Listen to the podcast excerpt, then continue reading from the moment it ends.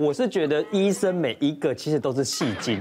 有一次是我那个高中时期的时候，我跟我的同学，那时候我们都还没有考到那个机车驾照，可是我同学就为了耍帅啊，就去搞了一台摩托车来，然后我们就要翘课，然后去那个打那个撞球这样。结果呢，他就是因为我们都不太会骑摩托车嘛，然后我给他载。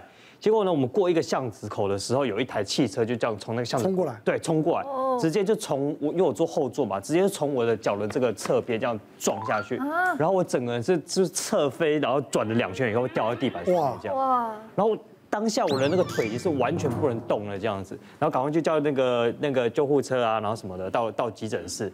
那急诊室以后呢，就是要先去拍那个 X 光片嘛，然后这个骨折啊，对，应该是骨折，要看他骨折到什么程度这样。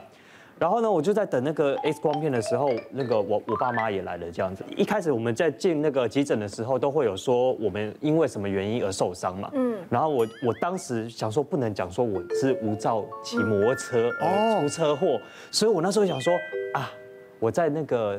就是补习班，我去补习班，然后试听，然后走楼梯的时候没有走好，然后呢就撞到那个楼梯的那个一阶那个尖尖的那个地方，因为它那个位置刚好就是我的那个对被车撞的位置这样。我想说这是一个天衣无缝的那个计划，这样子完美的计划。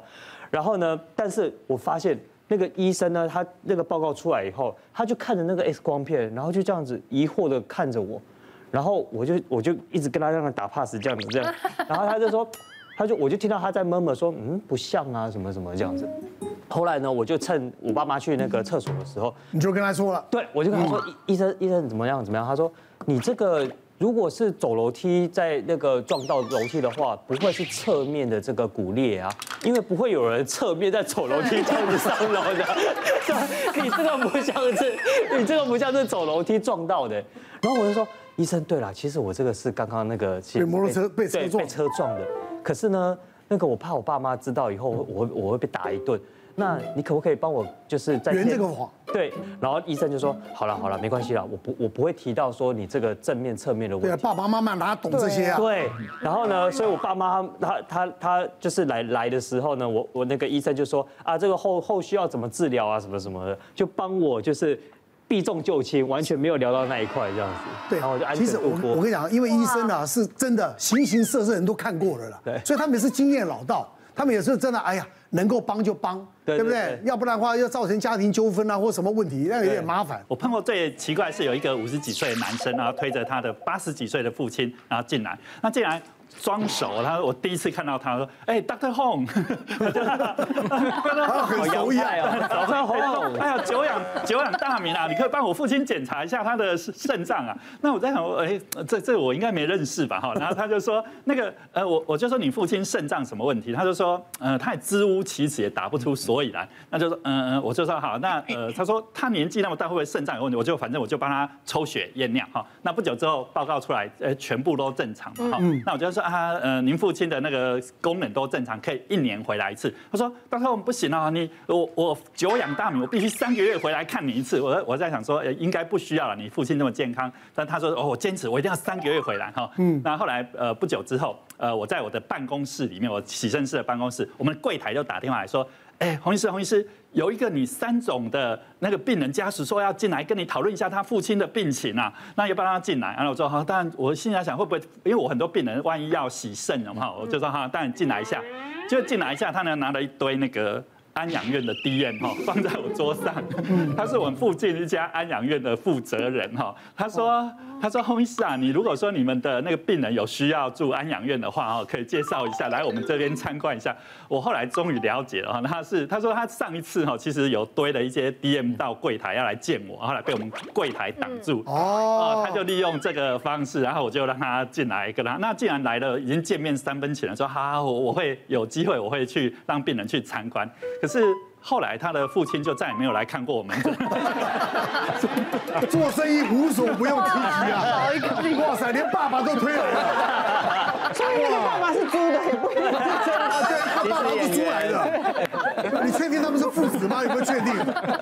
推得很辛苦啦，这已经有苦了。太厉害了！哇，好用心哦，他真的。刚刚是把父亲推出来，我真的是他自己病人自己把自己的肉体这样献上来。一个30岁的男性，然后来就诊，他说：“哎，吴医师，我左耳完全听不到，塞住了。”我赶快帮他检查，哎，里面怎么一个白白的东西？嗯，看一看，哎，应该是棉花。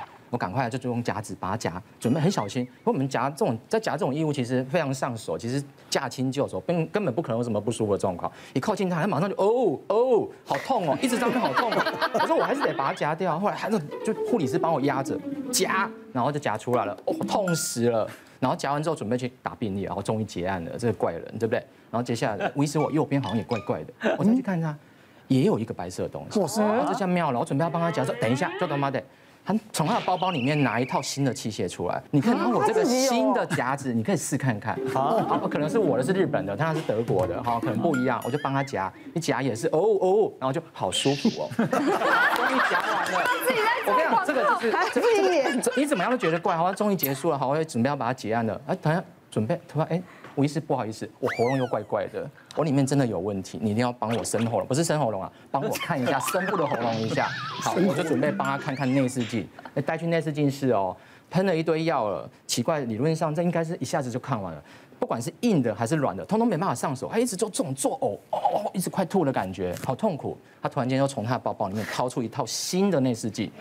我这时候心里面就想说啊 ，OK， 我遇到了业务了，大概有底了啊，然后还是把它弄一弄了。接下来就递出他的名片了，把他的目录拿出来，他们家公司有哪些产品？你看看吴医师，你看我刚刚那个夹子多好用，你看病人用了之后，你看舒舒服服。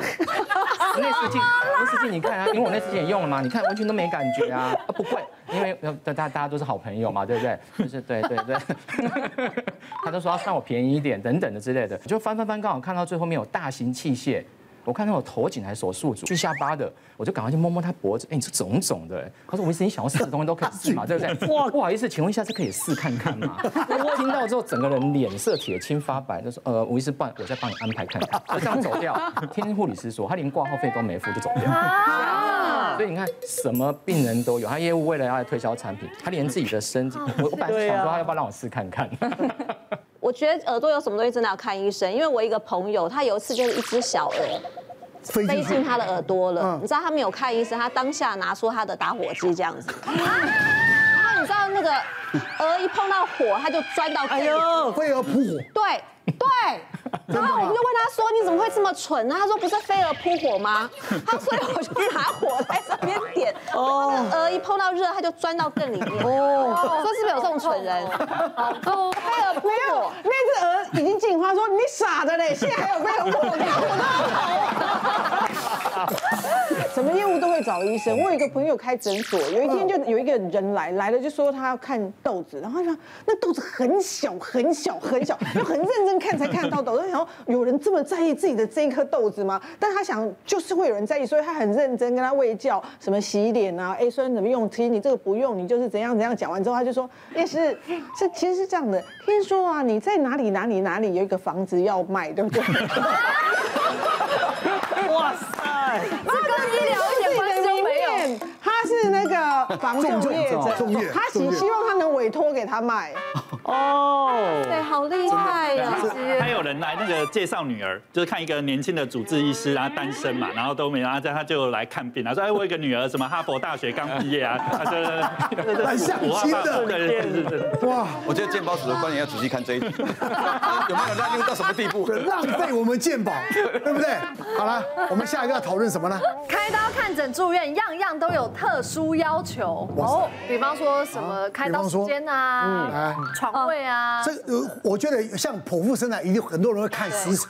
那你知道大肠镜、胃镜，像我们这种怕痛的人，我就会全身麻醉。可是你不要认为全身麻醉很安全哦。你知道很多人全身麻醉是一麻就麻到另外一个世界喽。哦。所以我每次要做大肠镜、胃镜，你会很担心。对，我就会很担心。那我就会听到人家讲说，就是你要在做这个东西，进医院之前，你去捐个血。因为捐血第一个是做好事嘛，第二个就是血光之灾就破了，所以我就觉得说，反正我也是要定期去捐血，捐血对自己也很好，刚好就是也许你有一个小灾难的话，捐血也可以过了。所以我每次要做健康检查之前呢，我就会去捐血，那捐过血之后呢，你就健康检查就会觉得说非常的好。 麻醉也好，医生也帅，什么都好。鼓励捐血很好，他出来当代言。鼓励捐血很好，对不对？你讲这西南，我就想起来，我有病人哦，他当初60几岁，当初子宫颈癌哦，家人听到我诊断子宫颈癌，说医生快开刀吧。我说哎，安排开刀。他说，等一等，等一等。嗯，我说怎么等一等呢？因为子宫颈癌癌症啊。是啊。后来家属把他找去外面聊，说怎么回事？妈，你是在干嘛？他说我这个要去寺庙哦。 这个先去吃素半个月哈，就是要半个月之后才回来。家人说不行啊，他癌症怎么还等半个月呢？哈，那后来就来问我，我说我看他很虔诚了哈，我说这样子，这个子宫颈癌不是临时发生的，这是慢慢，这个病是慢慢来的。是啊，他已经好几年才演变到第一期，不差。你让他去，让他去半个月之后，他真的回来。 我说你现在把他赶进去来，搞不好我们排好床以后，他到时候失踪了，是跑掉不见了。后来他半个月真的回来。 预后非常好，所以有些时候迷信没关系，迷信就让他看状况，将计就计，哎，像这状况是可以的。但如果说里面什么大出血，那不能叫他再等半个月，半个月就直接到另一国去了。是啊，对，长期出国了。洗肾啊，他们一个礼拜要去洗肾是3次哦，一待就要4个小时，所以他们有时候对洗肾是要求也很多。对，那我碰过最奇怪的要求哈，就是说有一个中年妇女啊，她来，她就说她来参观我们的洗肾室嘛，她说，哎，洪医师。 你们洗肾是环境还蛮不错的，但是我还有3个条件哈，你要答应我，那我就来洗肾哈。那么第一个条件，我要用蓝色的人工肾脏。我常常哈听到人家要求要某个德国品牌的、日本品牌的，怎么会有蓝色的？蓝色是它的幸运色，然后说我怕那个洗肾的时候很多突发状况。那我在想，我的仓库里面有蓝色的人嘛？他说 OK， 这个没问题哈。他说第二个条件，我要求要资深的护理人员帮我打针。 哎，我觉得这比较合理啦，但是我还是有困难，因为我们一定有资深有之前的，如果每个人都要求资深的打针，那之前的就没有工作啦。那我就面有蓝色，但是护理长说他尽量配合，好，尽量配合。那我说好 ，OK， 没问题。第二个条件也答应你，好。 第3个条件，他说我必须带着我的猫咪一起来洗肾。这个不可能。这个大家知道，洗肾是即使没有在疫情的时候，就类似像加护病房、开刀房，我们都要戴口罩、戴隔离的，因为那是一个很干净的环境，无菌的话。 怎么可能？其实宠物其实是可以在医院，有一些有没有要让一些那个叫做狗医生或猫医生啊，安抚他们的焦虑情绪？是，可是不能进去加护病房、开刀房啊，这说怎么样我也不能答应他，我就说哦。别忘了订阅我们 YouTube 频道，并按下小铃铛，收看我们最新的影片。想要看更多精彩内容，快点选旁边的影片哦。